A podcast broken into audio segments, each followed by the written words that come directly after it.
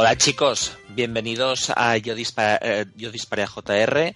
Aquí estamos una semana más. Marina Such del diario de Mr. McCuffin, fuera de series, autora de Guía del Seriefilo Galáctico y un servidor, Pere Solagin Ferré, que yo solamente colaboro en La Vanguardia porque no soy tan increíblemente, mm, no sé, hiperactiva como Marina.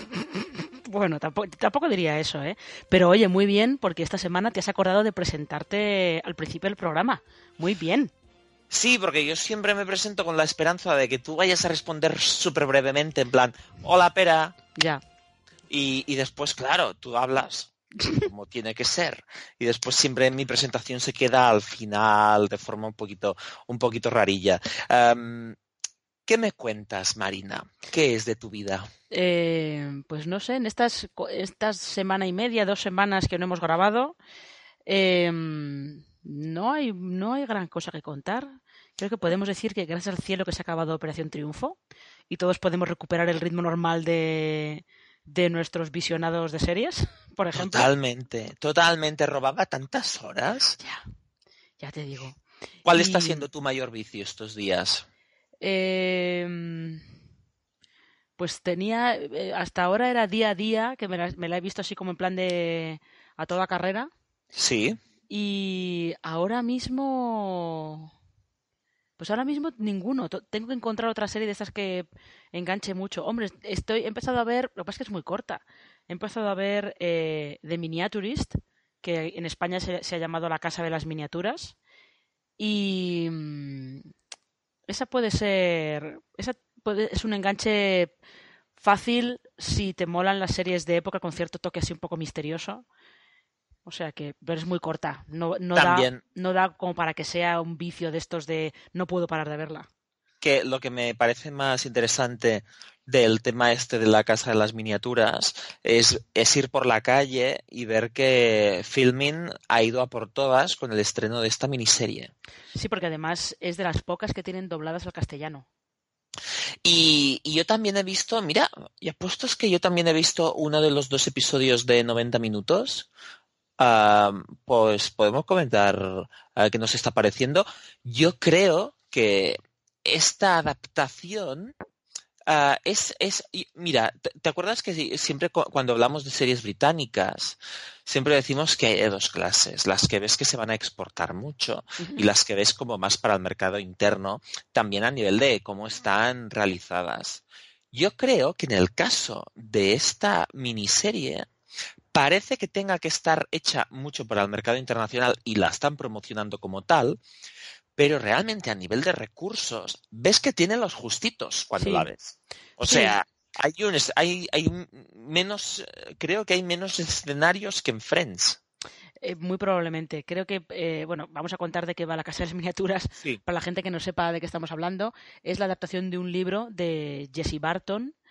Eh, está ambientado en Ámsterdam en el siglo XVII y la protagonista es una chica joven, muy joven, se supone que tiene como 18, 19 años más o menos, que se casa con un eh, comerciante de Ámsterdam muy rico y se muda de- del pueblo donde ella vive, se muda a Ámsterdam. Y cuando llega a la casa, resulta que el comerciante la deja sola cada dos por tres, no le hace demasiado caso. El ambiente de la casa al principio para ella es bastante opresivo. Y entonces le regalan una casa de muñecas con miniaturas, pues para que ella vaya, haga encargos a un miniaturista y es que le vaya mandando pues eh, muebles para la casa y cosas por el estilo. Lo que pasa es que de repente le empiezan a llegar figuras que representan a los habitantes de la casa. Entonces em- se empieza ahí a crear un juego de por qué este miniaturista me está enviando estas figuras y al mismo tiempo ella empieza a descubrir que en la casa, la familia, guardan muchos secretos. Se tiene como una mezcla entre drama de Sí. época y, Sí.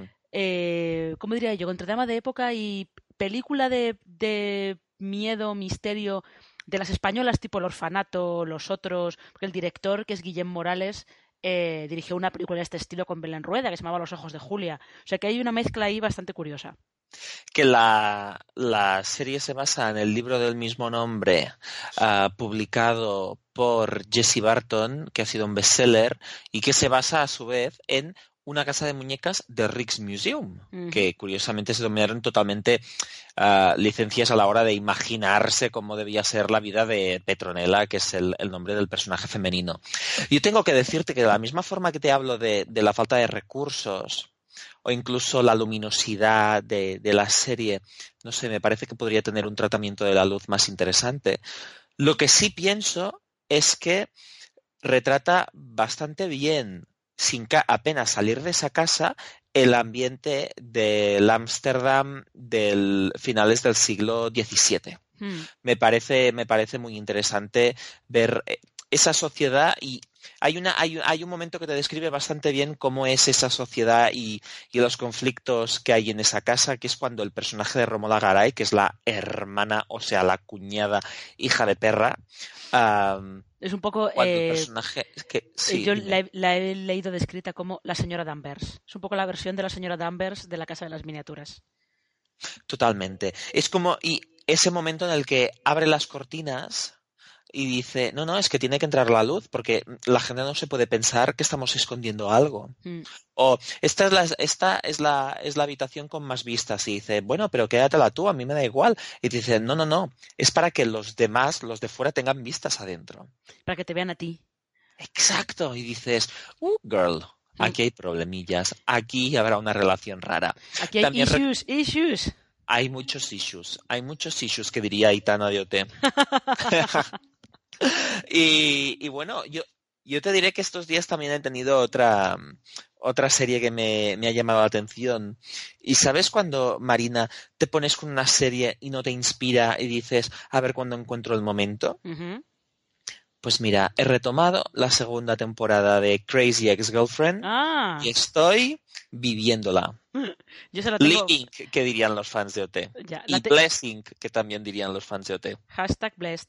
Eh, yo la tengo, la tengo muy abandonada, la verdad, pero a mí me hace muy feliz. Craig's Girlfriend. Muy feliz, la verdad. Y es que creo que tienes que estar con ganas de disfrutar de las canciones y, y de, apre- de apreciar todos los matices, porque esta serie sobre una chica bastante loca, obsesionada con, con bueno, con, con Josh Chan, un, un amor de, de adolescencia, es, un- es una serie que, que es muy inteligente cuando la estás viendo. Pero Ujú. por otro lado, como también tiene esa faceta tan increíblemente baratija, total, porque tiene muy poco presupuesto, porque muy poca gente la ve, pues tienes que también estar inspirado para, para saber apreciarlo todo dentro de, de la cutrez que a veces exhibe.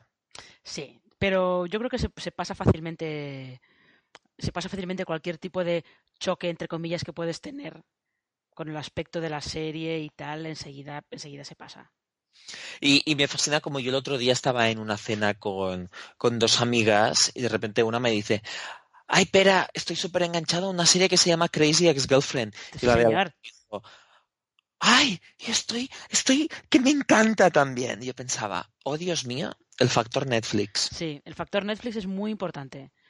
Muy importante. Date cuenta, esto ya lo hemos comentado. eh, toda la gente que se puso a ver Paquita Salas cuando entró en Netflix, cuando se había pasado un año gratis en Fluxer. Sí, de repente vuelve a estar de moda. También ha ayudado un poquito el factor la llamada y el factor Operación Triunfo. Sí, claro, y que Netflix está promocionando mucho más a Paquita de lo que lo había hecho Fluxer. Pero bueno, que son estas cosas. El factor Netflix de veo algo porque está en Netflix eh, tira bastante. Y tira bastante incluso con los propios estrenos de Netflix, que a lo mejor si, los, si estuvieran en otra plataforma igual no les prestarías ninguna atención. Totalmente. Pero bueno, eso nos pasa a todos. Es que eh, es, es, es fácil de usar Netflix y la verdad, si no te gusta uno de lo- una de las cosillas que te pones, pues mira, mm, la abandonas. Yo tengo más series comenzadas y que he ignorado absolutamente. Ya, yo también. Pero justo ahora que mencionabas Netflix, está bien que la traigas a colación porque esta semana sí que ha saltado la que es eh, probablemente debe ser una de las noticias del mes en cuanto a series, que es el fichaje de Ryan Murphy por Netflix. Además, creo que es un contrato de cinco años. Se rumorea que por 300 millones de dólares. Esto parece ya ni LeBron James cuando se fue a los Miami Heat. Y mm, es una notición porque hasta ahora eh, Murphy estaba muy asociado a Fox Studios, sobre todo a la cadena FX, pero como con la compra de Disney hay como incertidumbre, no se sabe muy bien qué va a pasar con FX, sobre todo qué va a pasar con la gente que está llevando FX ahora, qué va a pasar con Fox Studios. A Murphy se le terminaba el contrato que tenía con ellos en verano y eso lo ha aprovechado Netflix para llegar, poner un maletín lleno de billetes en la mesa y decirle, Ryan, vente con nosotros. Además, ya está desarrollando un par de series para Netflix, con lo cual una de ellas es, para, para, la gente que no sepa quién es Ryan Murphy, es el Mr co-creador de Glee, creador de American Horror Story, creador de, de Nip Tuck, creador de Feud, creador de... American Crime Story productor, en ese caso de American Crime Story, pero bueno, que además ha dirigido The Normal Heart, esa película con Mark Ruffalo, Matt Bomer y Julia Roberts. Ah, también dirigió Come reza de Julia Roberts. Es un hombre de esos que además atrae el talento que le da la gana. Solo hay que ver cómo está creando para Netflix una serie que es The Politician, ah, que se supone que va a tener de protagonistas a Barbara Streisand y Gwyneth Paltrow. Que yo leí ese reparto y dije, oh Dios mío, oh Dios mío. Ya, oh Dios mío. Totalmente, un Janis. Totalmente. Total.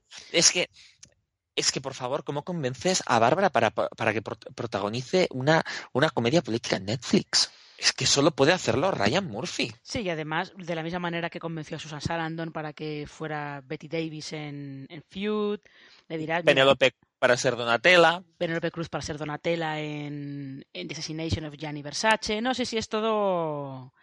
Murphy se ha ido ganando una reputación que, que hace que, pues, que sea un imán para el talento directamente.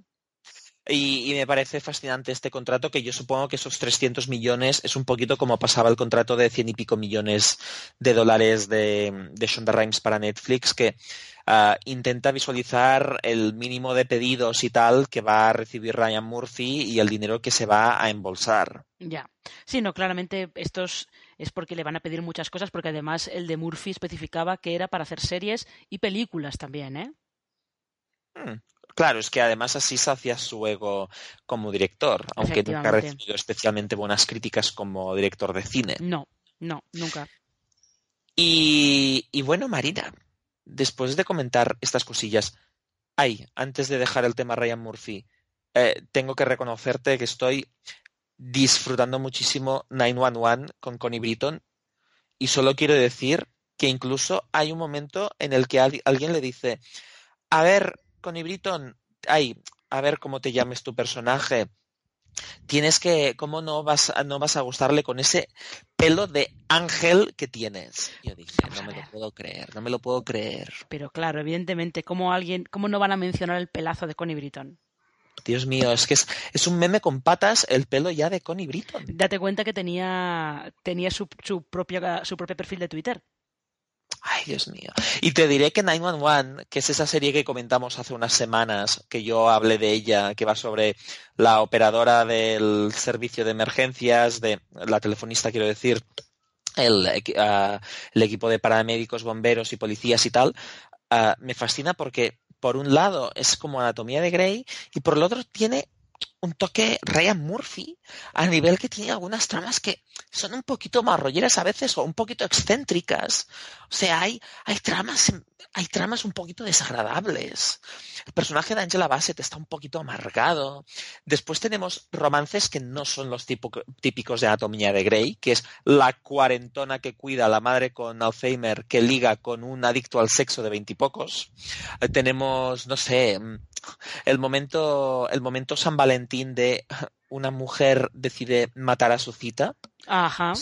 Quiero, es, hay unos momentos tan pasados de rosca que dices, ostras, está siendo la sorpresa de la temporada. Está yendo bastante bien en audiencia, además, en Estados Unidos, ¿eh?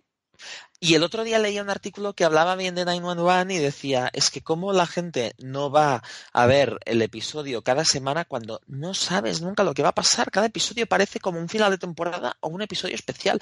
Ahora cae un avión, ahora hay un bebé en una tubería, ahora hay la, la chica psicópata, ahora hay, ¿sabes? Cada día hay una de estas. Sí, que es lo que, es lo que debería ser estas series que son de casos conclusivos, eh, es lo que deberían hacer que tú las vayas a verlas sin saber qué te vas a encontrar, que es como enganchan.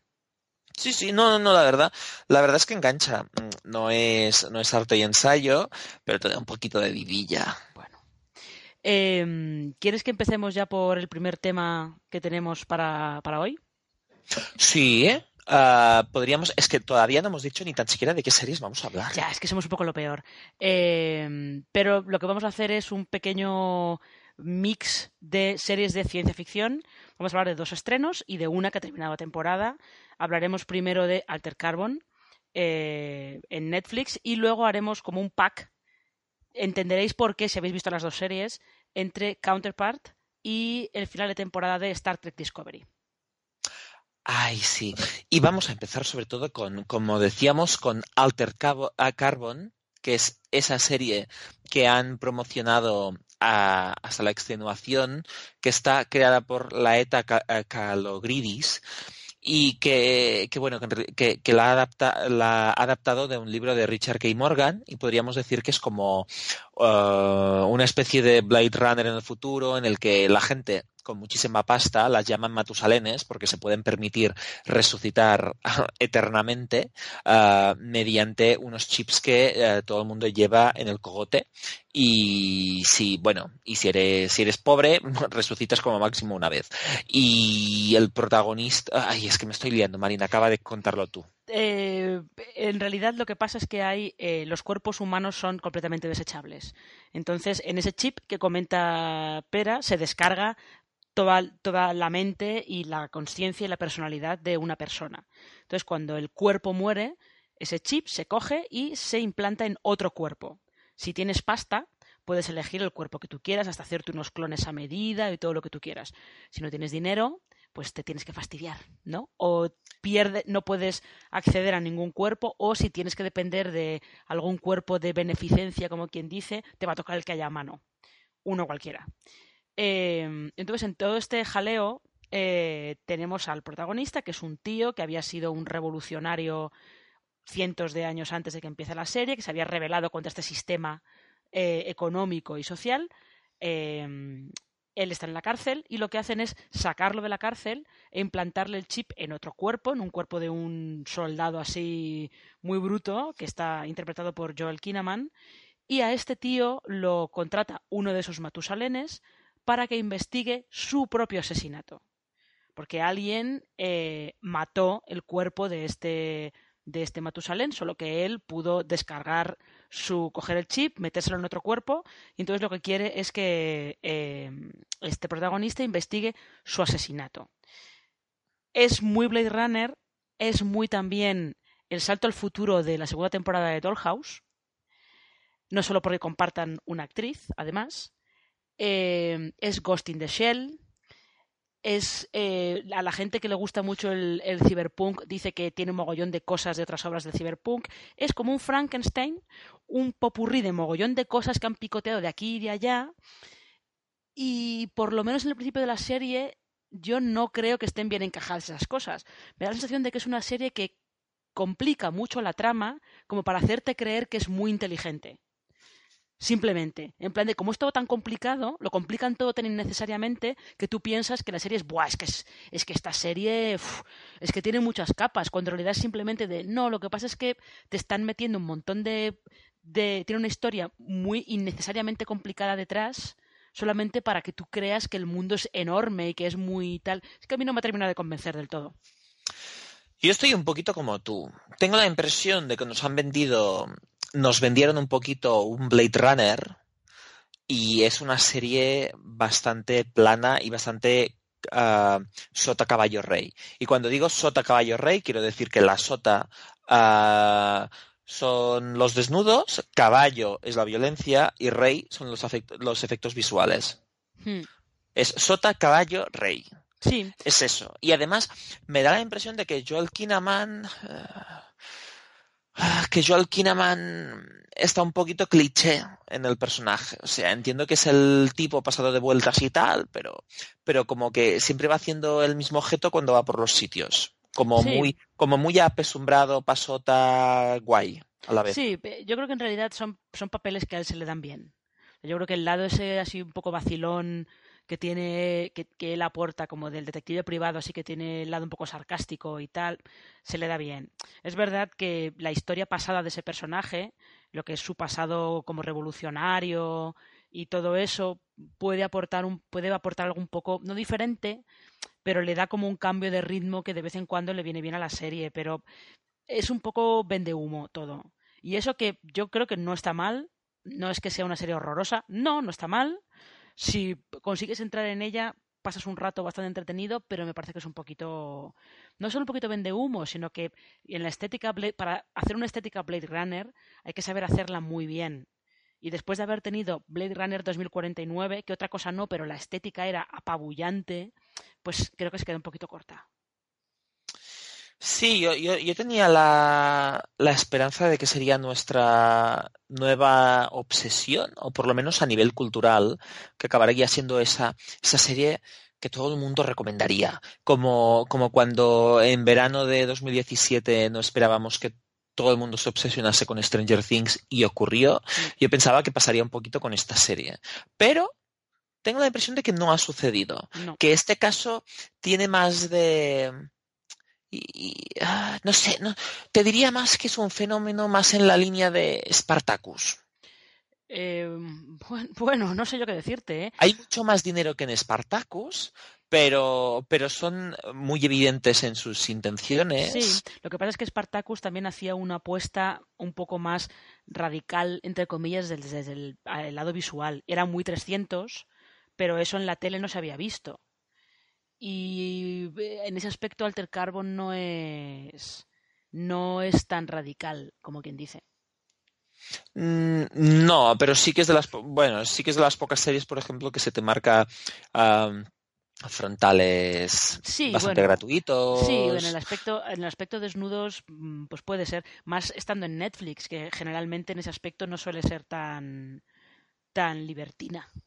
Ya, es, es, es, curioso como Netflix, pudiéndose permitir cualquier cosa, está siendo bastante, mm. bastante mojigata. Sí, y lo que, me, quieren... lo que me resulta un poquito ofensivo es que la única vez que se atrevan a ser más de desnudos sea con Altered Carbon, que es una serie que trata a los desnudos de forma tan en plan, mira, aquí tienes un desnudo gratuito, que sabemos que quieres tetas. Ya, sí, es un poco... Es un poco y así culos. de esa manera. Esto, esto yo lo comentaba no hace mucho con más gente, comparando los desnudos de Alter Carbon con los de Westworld. Que, Hmm. eh, que, que, en Westworld también hay, tienes mucho cuerpo desnudo porque tienes un montón de androides eh, cuando no están siendo utilizados para nada que están ahí almacenados y están todos desnudos, evidentemente. Pero yo no creo que en ese caso los desnudos de Westworld están mejor justificados que, que los de Alter Carbon. Y también creo que la, las, la narrativa de, Westworld funciona mejor y los esta vulnerabilidad de los desnudos acaba ayudando, acaba estando más al servicio de los personajes, aunque también se, se, cometen errores en Westworld, como por ejemplo esa crítica que leía periodistas negros de Estados Unidos criticando el momento innecesario de qué grande tiene el pene el, el robot negro, ¿sabes? Pero, pero creo que acababan, acababan, acababan aportando a nivel de, por ejemplo, vulnerabilidad, a nivel de son objetos sexuales, a nivel de uh, las, las, los personajes femeninos acababan teniendo esas lecturas a nivel de prostitución forzada. No sé, acaba aportando más. Sí, esto es un poco, es como tú dices, son más, más gratuitos, porque luego al final, en realidad, eh, lo que estamos viendo con Alter Carbon es, eh, una, es la clásica historia de un, un tipo duro al que un millonario contrata para que le haga un trabajo. O sea, eso... Que el millonario es un James Purefoy un poquito, un poquito car caricaturesco ya. Sí, es que, es que creo que James Purefoy, por lo menos en televisión, los personajes que hace están todos un poquito pasados de rosca, ¿eh? No sé yo, no sé yo si es a partir de The Following y ya estaba antes de The Following y yo no me había dado cuenta. Está un poquito pasado de rosca. Pero sí, básicamente es eso. En realidad, lo único que cambia es que en lugar de estar en Los Ángeles en 1945, por ejemplo, estás en, eh, en Bay City en el 2200 y algo, o 2300 y algo, lo que sea pero básicamente es esa historia la que nos están contando. Lo que pasa es que luego, pues bueno, le añaden más cosas alrededor, ¿no? Como la revolución esa en la que participó Takeshi Kovacs, eh, el, el, lado ese de los neocatólicos que no quieren no quieren que sus chips se implanten en otros cuerpos. Le dan otros toques, ¿no? Pero básicamente viene a ser una historia de cine negro muy, muy clásica. Y da la impresión de que en el primer episodio ya ha sido todo lo profundo que puedes ir a, a nivel de, de, la denuncia de los conceptos que manejan. Hmm. Es como, es eso. Hmm. No, no hay más. Sí, yo luego es verdad que yo confieso que el, por lo menos en los primeros episodios el dúo que hacen que forman Kovac y la policía a mí me entretiene. O sea, verlos juntos me entretiene, te quiero decir pero más allá de eso, pues no le he encontrado, no le he encontrado mucho más. Yo te diré que una cosa que me ha hecho mucha gracia de esta serie y que me parece un personaje muy, muy, muy guay es el recepcionista del Ajá, hotel. Poe, sí. Porque, sí, porque esto de, de que haya hoteles de inteligencia artificial y que digan no puedes entrar en ellos porque son como una novia celosa y no acabas de entender a qué se refieren hasta que ves la escena completa de introducción. Y me parece que el personaje de Poe, que está fascinado además con, con la humanidad, a diferencia de, de otras inteligencias artificiales, artificiales que prefieren ir a su bola por, por la corriente, un poquito más como esa idea que había en Her, por ejemplo. Mm. ¿Por qué quieres limitarte a cosas relacionadas con humanos cuando hay una, hay una infinidad que está alejada del mundo material?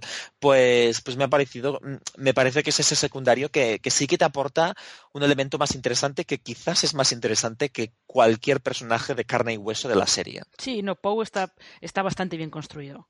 Eh, funciona como alivio cómico, bien, sí. sin ser de mal gusto, no sí, sé. Es... No, y tiene, tiene una buena dinámica con, con Kovac, o sea que es, es, lo que es lo que decimos que en realidad la serie no es un horror, es que se queda un poquito a medias de todo, pero no es un horror y tiene cosas que están bien y, y sí que tiene algún, algún momento así visual que está bien resuelto, pero, pero es eso, no es... Eh, no es como el, la gran apuesta o el gran estreno que, que parecía que nos estaban vendiendo.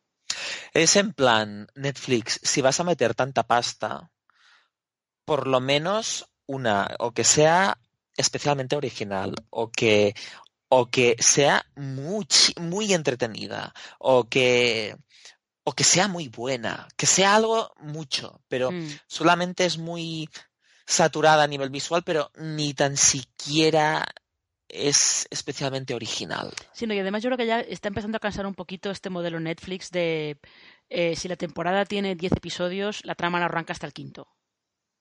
Hmm. Ya está empezando a cansar un poquito, ¿eh? Que todas las series de Netflix les pase lo mismo.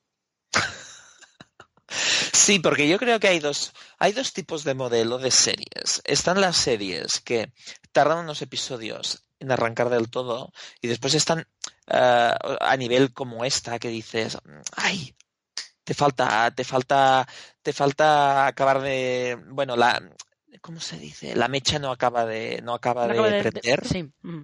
O es demasiado larga. Y después están las otras que son el modelo, el modelo más de las, de las series en abierto o de algunas series de cable como, como eran Justified o Sons of Anarchy, que los primeros episodios parece casi que sean de casos a nivel de que los, incluso los conflictos emocionales empiezan y se resuelven en el primer episodio o tienen un problema muy concreto y se resuelve en el episodio, que es para que tú vayas conociendo todos los personajes y a partir del cuarto o quinto cuando ya tienen el universo más establecido, ¡pam!, de repente te empiezan totalmente serializados. Que esto es algo que pasa, se veía muy claramente con, con Justified.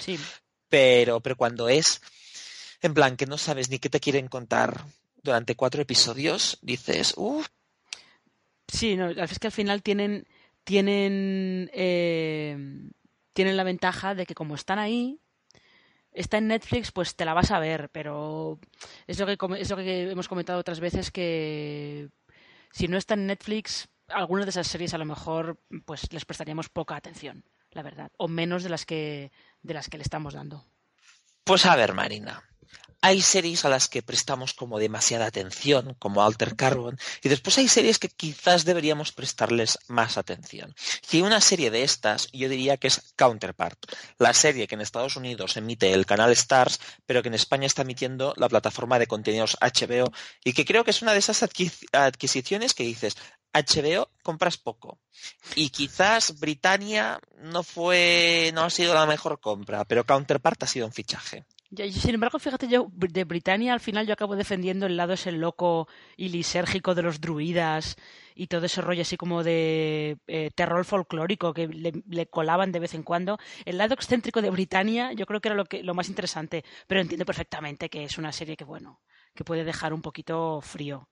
Em, o, puedes tenerla de relleno, pero no puede ser el plato principal. Efectivamente, efectivamente, sí. Y el caso es que Counterpart, eh, al final, ellos sí que la presentaron como uno de sus grandes estrenos de, principio de año. También porque, como tú dices, tampoco compran tanto como para que puedas estar aquí, ¿sabes? Sí. Mm, en fin. Pero no, vamos a explicar un poco de qué va Counterpart antes de ponernos a hablar con ella, o sea, de ella, perdón. Em, es una serie que está rodada en Berlín. Eh, su protagonista es J.K. Simmons, que interpreta pues, a un burócrata que tiene un trabajo así como de oficina muy aburrido. Lo que pasa es que lo que él no sabe y que va a descubrir en el primer capítulo es que está trabajando para una organización, no está muy claro si es gubernamental, secreta, secreta desde luego, una especie de ministerio secreto si queréis, eh, que lo que hace es vigilar un puente, una puerta que conecta dos universos paralelos. Que, que, conste que el propio personaje no es consciente de dónde está trabajando. Él no sabe nada. Él tiene un trabajo muy aburrido que lógicamente para él es una cosa un poco extraña porque lo que hace es dedicarse a comprobar códigos, que ciertos códigos que le pasan están bien, pero ya está y él no sabe nada, no sabe para qué vale eso, eh, no sabe qué es lo que hace realmente, no sabe nada, pero sin saber nada lleva ese trabajo creo que son 30 años. Sí, sí, sí, es, es, es interesante el punto de partida de esta serie porque lo que vamos a comentar todo ya se comenta en el piloto, así que podríamos decir que no es spoiler, porque en una serie el piloto no es spoiler. A mí me resulta interesante porque cuando estaba viendo Counterpart hubo, yo, hubo una parte de mí que pensé, estoy harto de los universos paralelos que todo es absolutamente distinto, pero hay réplicas de todo el mundo. Más que nada porque es tan improbable que en universos desarrollados de forma paralela desde hace muchos años el espermatozoide sea exactamente el mismo cada vez que alguien copula, ¿sabes qué quiero decir? resulta mucho más improbable, pero entiendo que, mira, es, la gracia de los universos paralelos. Pero aquí en Counterpart es una versión de, universos paralelos como mucho más realista, que es la idea de que hace unos 30 años la humanidad como que empezó a ramificarse de tal forma que mm, la gente de más de 30 años tienen infancias iguales, pero después todo es distinto. Cuando digo todo, quiero decir todo. O mm. sea, no, no, tendrán el mismo hijo, no tendrán, o esa es la impresión que te dan, que después los hijos no pueden haber sido los mismos, o me imagino que irán por allí. No sé, me, me, me parece un, me parece como una versión más, más, más, más realista de esta cosa de las realidades ah, paralelas. Y yo te diría, Marina, que esta serie es como una creada por Justin Marks, es como una especie de, de, cruce entre la segunda temporada de Fringe y el factor humano de Graham Greene.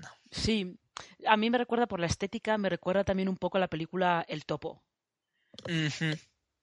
Que de hecho. Yo no he visto el topo. Es, un es, un poquito esa estética, porque al final Counterpart, eh, a mí lo que me ha terminado enganchando es que en realidad lo que estamos viendo es una historia de espías eh, de la Guerra Fría. O sea, lo que estamos viendo en realidad es que un universo, encima que esté rodado en Berlín, es todavía más obvio. Porque estamos viendo el universo principal es como si dijéramos el Berlín occidental, el universo alternativo es el Berlín oriental. Y además el universo alternativo por lo que nos dejan ver incluso en el primer capítulo, está un poco como la Alemania del Este antes de la caída del muro de Berlín. Está en un momento en el que hay mucha incertidumbre, hay muchos movimientos en los que no se sabe, no está muy claro qué está pasando, quién quiere, quién quiere qué. Eh, hay visados de horas, que me encanta. Hay visados de horas. Es que el pasar de un el pasar de un universo a otro es tal cual como si estuvieras cruzando el muro para pasar del Berlín occidental, al, o sea, del Berlín oriental, perdón, al Berlín occidental. Es, o sea, yo en cuanto la vi y vi la estética y todo, es eso. Es una serie de espías de la Guerra Fría, pero con universos paralelos.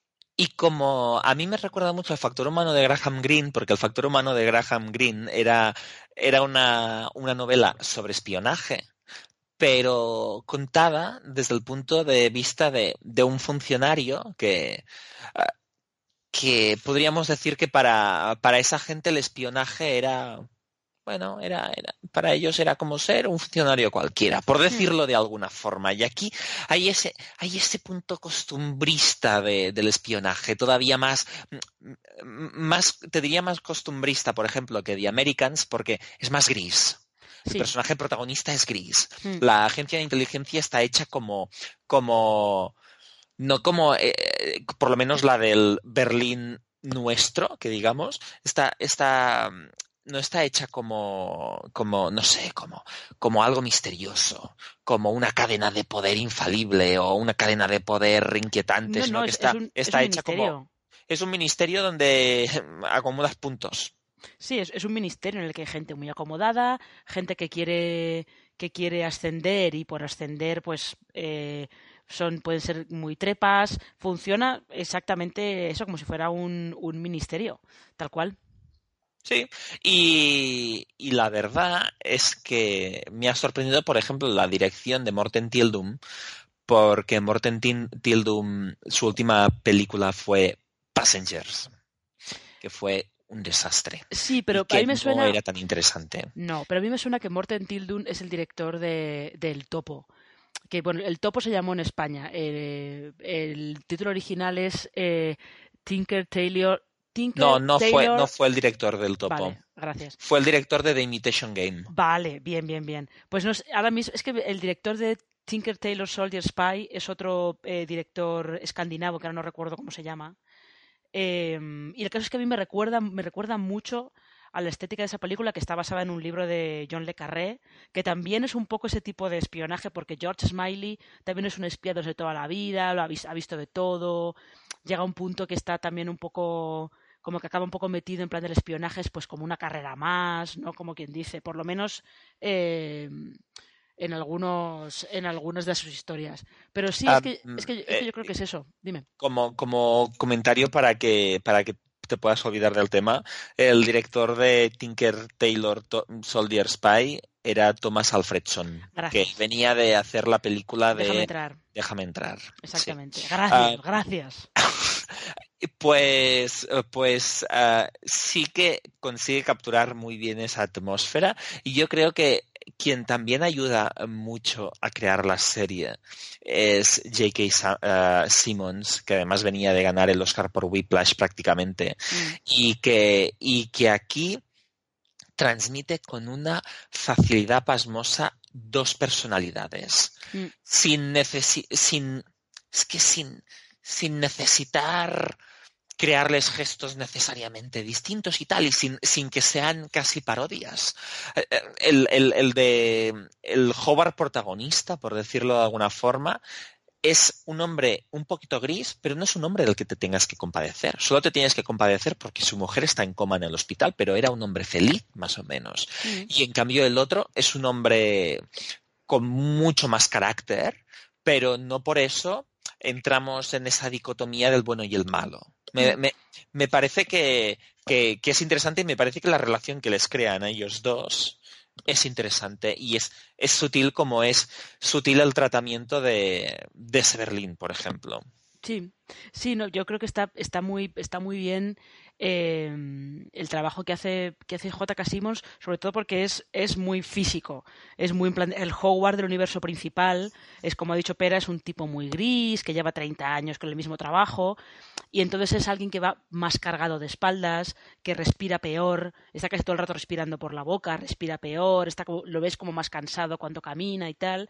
Y el Hogwarts del otro universo es, un, es alguien que va mucho más erguido, eh, eh, que eh, cuando entra en una habitación entra como en plan de aquí yo mando y yo sé por qué mando. Es como un retrato, en ese aspecto es un retrato es bastante parecido a lo, mismo que hacía Tatiana Maslany con sus clones, lo mismo que hacía Anna Torf cuando tenía que hacer de las Olivias eh, diferentes en, en Fringe. Es más una cuestión de, no tanto de vestuario como de la manera en la que los actores eh, se presentan. Actitud.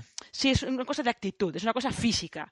Solamente de ver la actitud física que tienen te das cuenta de qué personaje es. Yo te diría que es más propio de, Fringe que de Orphan Black. Sí, porque es en más Orphan de Black sí que es cierto que la gracia de Orphan Black es que eh, una actriz no interpretaba a dos personajes, sino que interpretaba muchísimos. Hmm. De tal forma que no podía ser tanto de matices como de realmente tenían eran distintos, tenían personalidades bastante opuestas. En el caso de Anna Torf era la actitud. Hmm la Bolivia era una cuestión de actitud. Y eh, aquí sí que recuerda más, con, la, con el añadido que yo creo que J.K. Simmons es de esas personas que, ostras, tiene, tiene presencia. Tiene, es como, es como que todos los años que ha ido acumulando de carrera, se los notas cuando aparece. Sí, sí, sí, sí, yo creo que sí. Sí, se nota todos los trabajos previos que ha ido haciendo, sí. Y que una cosa que me hace gracia es que había gente que decía, ay, es que el piloto de, de Counterpart es un poquito lento. Pues el segundo episodio ni te cuento. Sí, no, y el tercero eh, se van revelando cosas, pero se van revelando poco a poco. Poco sí, es una serie de, cocción lenta. Hmm. ¿podríamos, ¿Podríamos decir, Marina, que es un Rubicon mejorado? yo creo que sí. Es que Rubicon, ¿eh? para los oyentes que no se acuerden, el canal AMC en su época dorada de Mad Men y de Breaking Bad sacó una serie llamada Rubicon, que era la serie de espías más lenta del planeta Tierra y donde no sabías si tú te estabas imaginando una trama y tensiones o si realmente no había nada. Y después acababa enganchándote, pero realmente era un nivel de sutileza que aquí por lo menos hay disparos sí, por lo menos hay tiroteos y hay, y hay eh, sospechas de conspiraciones y sospechas de personajes que pueden estar traicionando a, a los demás. O sea, hay, hay algo más. Hay, reuniones en iglesias. En iglesias que no son iglesias que no son iglesias. O sea, de hecho, yo creo que es, es curioso si alguna vez habéis estado en Berlín eh, es realmente es, curioso ver Counterpart porque es, es muy fácil identificar eh, partes de Berlín. O sea, realmente yo creo que casi todo, hace, hace mucho que, estuve allí, pero gran parte de, de, lo que ellos utilizan, de la parte de Berlín que se utilizan, es justo el Berlín oriental. Que es el que tiene la, la, arquitectura así como más eh, funcional, como quien dice. Sí, está, está muy bien, están muy bien utilizadas las localizaciones, ya sean ya sea cuando hay unas escenas en un teatro y cómo utilizan los pasillos aterciopelados, que eh, es como cuando vas a, bueno, cuando vas a un teatro antiguo que, o un cine antiguo que te transportas a otra década, pues aprovecha muy bien esos escenarios que te, te transportan directamente a, a, a eso, a la, al Berlín pre caída de, del muro o mm. por ejemplo cómo te enfocan eh, los hospitales o los edificios o el, eh, mm, la agencia de inteligencia que son esos esos bueno sí esos edificios que cuando vas a Berlín y vas a esas avenidas que hay esos edificios soviéticos que eran la cosa menos acogedora del planeta. Sí. Pues es, interesante. está siendo una serie interesante, que es una serie que mejor no veas a partir de las 11 de la noche porque tienes el riesgo de quedarte dormido. Sí, de hecho, eh, mi hermana ha hecho varios intentos de verla justo en plan de, bueno, me voy a dormir, voy a ver algo antes de irme a dormir, en plan de irse a la cama. Y creo que el primer capítulo he intentado verlo cinco veces porque se queda dormida siempre. El primer episodio me, fascinó. El segundo reconozco, yo reconozco que solo he visto dos episodios. Estos días he estado más ocupado con, otras series. Pero, pero me interesa. me interesa y me entretiene, pero necesita, requiere tu atención. Sí. Y por ejemplo, en el segundo episodio tenemos, hay un personaje que podríamos decir que es de los malos, no voy a decir mucho más, pero que se pasa la mitad del episodio sintiéndose desgraciada por su vida, ¿vale? Y, y es maravilloso tener al mercenario mirando al vacío y preocupándose de que su vida no ha sido maravillosa. Y dices, oh Dios mío, esta serie, esta serie va a requerir muchos cafés. Sí, vamos a ver, es eh, lleva hasta el ritmo de las de esas historias de espías de la Guerra Fría, o sea, no tiene prisa por desvelar, depurar la historia. He estado buscando antes, antes lo que estábamos comentando de las localizaciones en Berlín, he estado buscando una solo que me sonaba mucho, pero no estaba muy segura de si era o no. Eh, si por lo que sea eh, vais a, a Berlín así en estas próximas semanas o meses o, o lo que sea, que sepáis que el ministerio en el que trabaja J.K. Simmons es eh, la terminal del antiguo aeropuerto de Tempelhof, que se puede visitar. Ya está, que lo sepáis.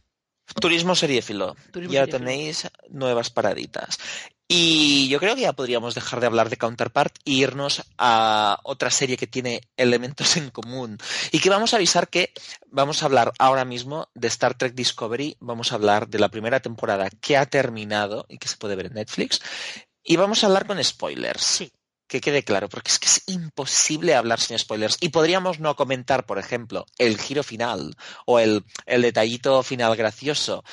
Más que nada porque durante ca- cada episodio de, de esta recta final de temporada era como un final de temporada. sobre todo en lo que es... eh, ¿Podemos ya hablar de- con, con spoilers? A partir de ya. Vale. Eh, no, sobre todo desde el momento en el que vuelven del universo espejo. O sea, cuando regresan al universo principal, eso podría haber sido final de temporada sin ningún problema. Oh, Dios mío, y tanto, pero yo te diré una cosa. Algo que yo no me esperaba es que es que no me lo esperaba para nada. Es el momento Lorca era del otro universo. Yo sé que tú te lo debías imaginar, Marina, porque eres muy inteligente, pero yo no. Me pilló No, desprevenido. no me imaginaba que era del otro universo. Yo sospechaba que había algo raro en Lorca. O que tenía alguna agenda oculta o algo. Había algo en plan de él no era trigo limpio. Pero que era del otro universo no me lo esperaba. Yo, eh, es que es curioso. Yo, eh, yo me acuerdo que cuando nos presentaron, nos lo presentaron casi como un, casi como un villano. Mm, Pero después, ah, y, tenía como una agenda oculta. Pero después, como te dejaban entrever que, que no acababa de obedecer siempre las órdenes de la federación, que tenía otros instintos a la hora de combatir la guerra, que quizás no era tan ético, pero se portaba tan bien con nuestra protagonista, t- con Michael Barnum, pues tenía la impresión de, de que en algún momento tendríamos algún giro o descubriríamos algo de su pasado, pero que por reglas generales acabaríamos siempre encontrándonos con un Lorca que al final del día era bueno.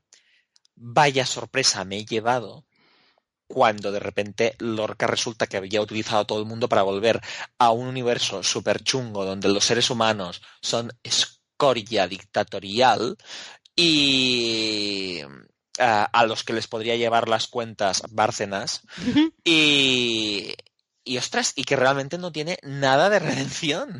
No, no, no, no. O sea, en, en realidad él simplemente lo único estaba utilizando la tripulación de la Discovery para regresar a su universo.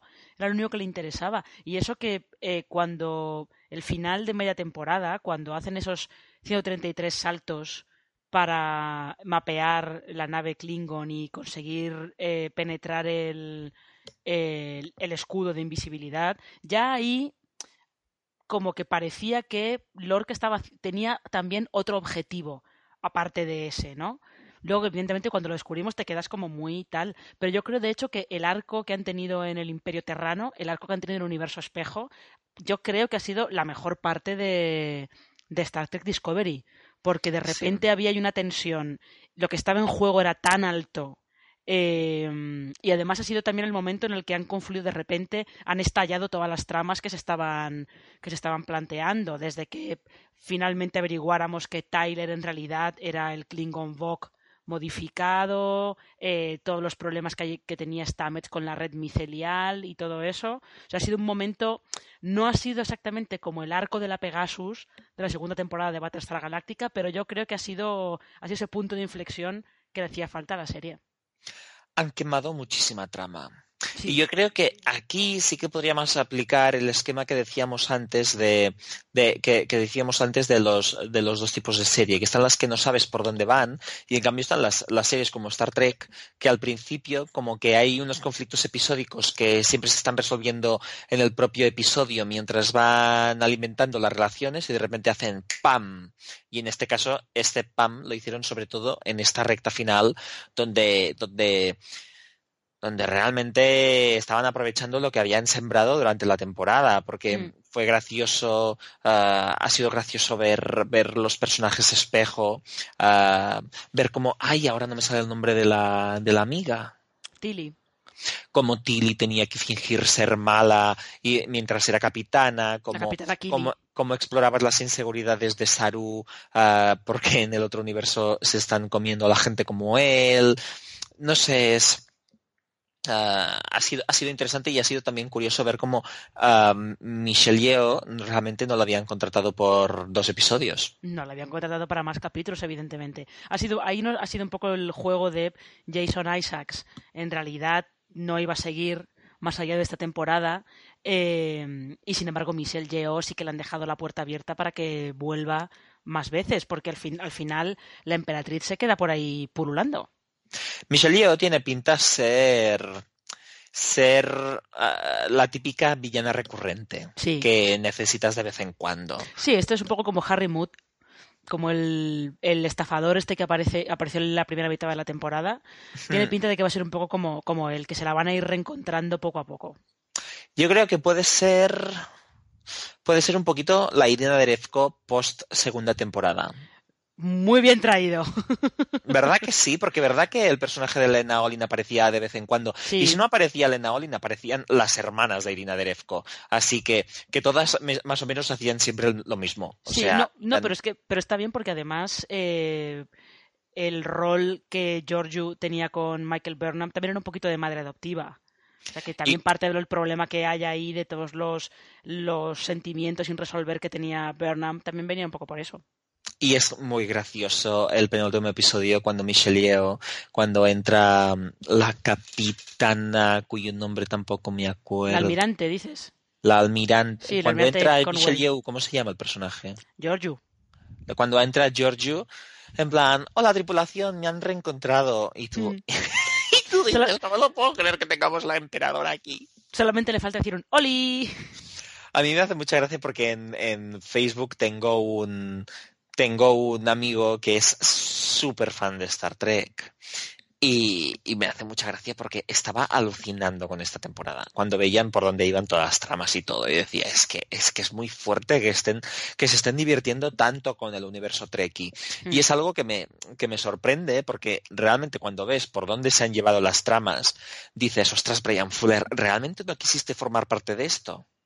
De hecho, creo que eh, en realidad toda la primera temporada eh, la dejó Fuller bastante, al parecer el arco de temporada lo dejó bastante enfilado. Eh, otra cosa es los planes que tuviera para más adelante. Y de hecho, los dos showrunners que tiene la serie, que son, a ver si soy capaz de decirlos, son Aaron Harberts y Gretchen Berg, creo que se llaman, eh, han dicho que ellos la primera temporada han respetado el, el arco que ya se había planificado con Fuller y que en la segunda temporada ya ellos se van a ir por otro por otro lado distinto. Pero, eh, pero también ha estado, ha estado bien ver cómo el universo espejo les ha permitido hacer guiños a otras partes del universo Trekkie. Han estado haciendo guiños a Star Trek Enterprise, que tiene, creo que son un par de episodios también que transcurren en, en el universo espejo, en el Imperio Terrano. Eh, han hecho, han seguido haciendo algún guiño al Star Trek original. O sea, había, había por, por ahí listas de episodios de, creo que era Star Trek, la serie original, Star Trek Enterprise y Espacio Profundo 9, que son capítulos que transcurren en el universo espejo, pues por si la gente quería verlos y hacerse un poco más la idea de tener un poco más de contexto ¿no? de, todo lo que estaba pasando. Pero no, realmente yo creo que es lo que tú dices, que ellos se han, han disfrutado muchísimo toda, toda, la, toda la trama en, el Imperio Terrano. Y, en Eco también comentaba el, en Eco del País el otro día subió en Twitter una imagen de un actor que había aparecido en, no sé cuántas series de Star Trek, incluyendo la primera, donde hacía de un ser raro que tenía el aspecto de un niño de siete años y que grabó con siete años y, que después ha ido apareciendo en todas y aparecía en el mercado ambulante del planeta de los Klingon. El, el, hombre que le daba esa especie de opio a Tilly. Ah, era, era, uno de los Oriones. Sí. sí, uno de los Oriones. Pues, pues ha aparecido en todas las series, o sea que han jugado mucho con esto. Yo a, yo a nivel de consejo, mira que yo no soy nada Trek y tal, pero sí que me he visto unos casi toda la primera temporada de Star Trek.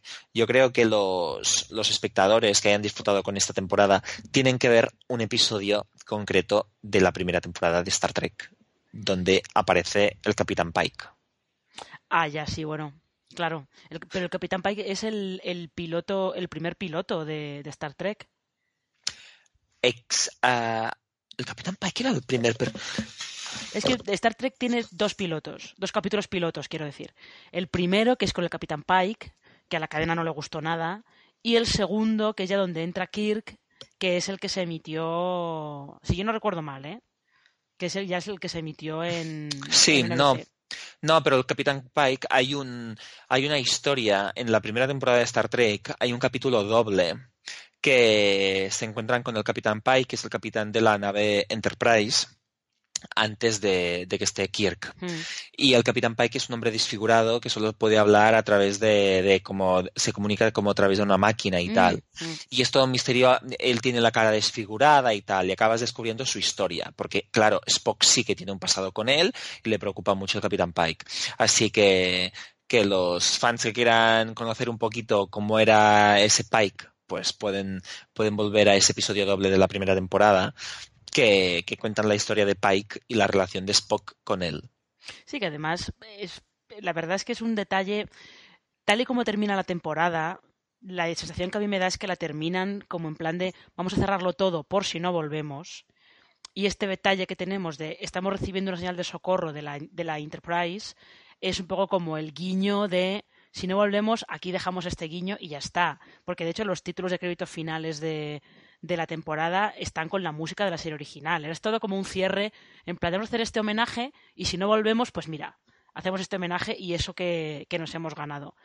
La cuestión es ahora qué van a hacer en la segunda temporada, si de verdad vamos a ver por lo menos al capitán, al capitán Pike, porque ellos han dicho que Spock de momento no tienen planes de, de buscar a ningún actor para que lo interprete ni nada, porque no quieren tampoco hacerle sombra a todos los personajes que tienen ahora. Pueden hacer lo que quieran. Han, ahora tienen unos. Un, la verdad es que tampoco quedan tantos personajes en la nave que tengamos a los que tengamos aprecio. Dos Porque, porque Giorgio se ha ido, Tyler se ha ido y Lorca se ha ido. Pero, pero bueno, eh, menos Lorca, los otros dos están en ese universo. Sabemos que nos los vamos a encontrar en algún momento.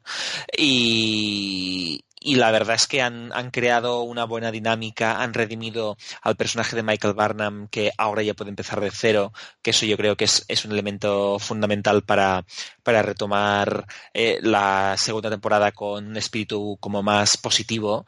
Y, y puede ser, bueno, tienen, tienen un universo entero para, para explorar. O sea, tampoco, tampoco es algo que me, eh, que me preocupe. Y yo lo que sí creo es lo que, lo que ha conseguido muy bien eh, Star Trek Discovery es hacer una serie de entretenimiento que está muy bien. Hmm. Que me encanta que no intentaron ponerse sesudos, no intentaron hacer Battlestar Galactica, sino que intentaron ser fieles al espíritu original de la serie, eh, que era ser un entretenimiento, pero eh, sin renunciar a los avances que ha habido a nivel de ficción, tanto desde el punto de vista estético como que el espectador necesita algo más que caso por episodio. Sí, sí. Es que es así. Yo creo que lo has, lo has resumido muy bien, la verdad. No tengo más que añadir. ¿No tienes más que añadir? Pues yo creo que ahora podemos ya irnos despidiendo. Yo creo que sí, pero antes de despedirnos, eh, creo que tenemos que, hacer una mención a algo que dijimos hace un par de semanas, de que queríamos saber más de nuestros oyentes. Exacto. Es que con Marina el otro día cuando estábamos hablando, ah, aquí de, Operación Triunfo y de los fans que había conseguido Operación Triunfo uh, en otros países y tal, y que nos fascinaba el tema, yo dije, pues ¿sabes qué voy a hacer? Preguntar de dónde son nuestros oyentes. Y me hizo muchísima, muchísima gracia uh, ver que nos escuchaban españoles desde Noruega, que nos escuchan uh, chicos de Perú, de México, de Colombia, etcétera. Y una de las cosas que me hizo especial gracia fue descubrir que incluso no se escucha un, un hombre desde Nueva Zelanda. Que me, me parece lo mejor. Pues es lo mejor. Además, no solamente en Nueva Zelanda, sino de Christchurch, que es en la isla del sur. Me refiero a Andrés Hernández García, al que, al que queremos uh, saludarle desde aquí, desde Yodis para JR, y dedicarle este programa que queremos a partir de ahora mencionar un poquito a nuestros oyentes, y al que le hicimos unas cuantas preguntas. Exactamente. Somos aquí, somos aquí, un poquito, un poquito, ¿cómo se? Ay, ay, ay, hoy, hoy, no sé qué me pasa, que no estamos, me salen las palabras. Estamos un poquito, esto puede ser como el sálvame yo dispare a JR, ¿no? El momento cotilleo. Exacto, es el momento cotilleo. Y por ejemplo, le preguntamos a Andrés Hernández unas cuantas cosas. Él, por su parte, nos quiso decir que uh, le dimos mucho la coña con The Good Wife y por eso la empezó y que le encantó. Así que de nada nos debes la vida. Exactamente, de nada Andrés. De nada Andrés. Y, y sobre todo me hizo gracia porque yo le pregunté que, que si, por ejemplo, que si la serie 800 Words, que es nueva, neozelandesa, eh, bueno, una coproducción australiana y neozelandesa, que hablamos de ella hace mucho tiempo, que si retrata, un po si representa la vida de Nueva Zelanda. Y me dijo que sí. Y me dijo que en Top of the Lake se ve bastante austera. Uh, se, se, ve lo, lo, austera que es la gente de allí, aunque no sea, aunque quizás no sea todo tan truculento como en Top of the Lake. Y, y nos recomendó que si queríamos ver una película de Nueva Zelanda, que viéramos Pork Pie. Hmm. Hmm. ¿Tú la has visto, Marina? No, pero la tendré en cuenta tenemos, tenemos ahora mismo todos deberes. Él, por ejemplo, está ahora súper viciado a La Peste, The Good Doctor, Star Trek y de Orville, así que por lo menos habrá podido escuchar toda, toda esta última sección que hemos grabado. Ozark, y le ha hecho mucha gracia Smilf, que yo creo que es una serie que un día de estos podríamos volver a retomar, Marina, ni mm. que sea para hablar del homenaje a, a Woody Allen. Mm. Y, y lo que también le preguntamos era si era de, de la zona de, de los hobbits del Señor de los Anillos, porque recordemos que Peter Jackson rodó allí y si era de, lo, de, la zona de las crónicas de Shannara. Y nos ha dicho que está lejos de Hobbit Town, porque vive al sur, uh, pero que sí que están cerca de la tierra de los orcos. Hmm. Hmm. Y que si vamos por allí, pues que, pues que vamos a flipar con todo, porque allí hay playas blancas, fiordos nórdicos, montañas alucinantes, bosques, planicias llenas de ovejas y naturaleza a tope. Así que, así que nada, Marina, tenemos que hacer un crowdfunding entre nuestros oyentes para ir a visitarle. Para irnos a Nueva Zelanda, efectivamente. y tenemos que ver Pork Pie. Exactamente. Yo, eh, el caso es que hablando de películas neozelandesas, acabo de recordar una que yo vi en una muestra sci-fi, que mm. ahora soy incapaz de acordarme. Ah, se llama Homebound. Homebound, Housebound, Homebound, creo que se llama. Es que ahora mismo no recuerdo bien, no recuerdo bien el título, eh, que es de una chica que es un completo desastre. Eh, acaba en la cárcel pues por alguna, alguna movida eh, que monta estando borracha. y entonces la acusan, o sea, la condenan a arresto domiciliario. Lo que pasa es que ella con su madre se lleva fatal. Y al estar encerrada en casa con la madre que se lleva fatal, de repente como que empieza a pensar que la casa está encantada. Y es una oh. comedia, oh. es una comedia como de fantasmas, muy divertida, tiene algún susto bastante logrado y está muy bien. Creo que se llama Homebound, creo. Ay, qué bueno. Yo es que siempre cuando pienso en Nueva Zelanda siempre pienso en lo mismo, que es Peter Jackson, que hay más ovejas que personas, que bueno. mi familia me ha dicho que en, en, Auckland, la capital, incluso hay gente que va descalza de lo limpio que es todo, y Anna Paquin, Anna Paquin forever. Y ahora también Lorde. Eh, sí, bueno, también está eh, los Flight of the Concord, son neozelandeses. Anda, no me acordaba de ellos. Y Taika Waititi, el director de Thor Ragnarok, también es neozelandés. Mira, ya tenéis otra, otra película neozelandesa, Lo que hacemos en las sombras. Ay, por cierto, Andrés, yo te diré que quizás tú vives en Nueva Zelanda, pero ya hay algo que yo seguramente sé y tú no, y es que yo me sé toda la jaca de los All Blacks. Dios mío, qué miedo. Es que toda mi familia ha estado en Nueva Zelanda y en mi casa, cuando era pequeño, tenía el himno apuntado encima de la cama. Oh, Dios Y me la aprendí como quien se sabe el Padre Nuestro. En plan, cámate, cámate, caora, caora, cámate, cámate, caora, caora, teneite tanga puru, puru, nanaiti maiva cafititerra, jaupane, caupane, jaupane, caupane, fititerra. Que evidentemente tendría que, que hacerlo en plan, cámate, cámate, Claro. caora, caora. Pero mira, frique, fri- cosas frikis que pasan en la vida. Y de, y de hecho yo creo que, o sea, después de esto, de hacer la jaca de los All Blacks, esto no se puede superar.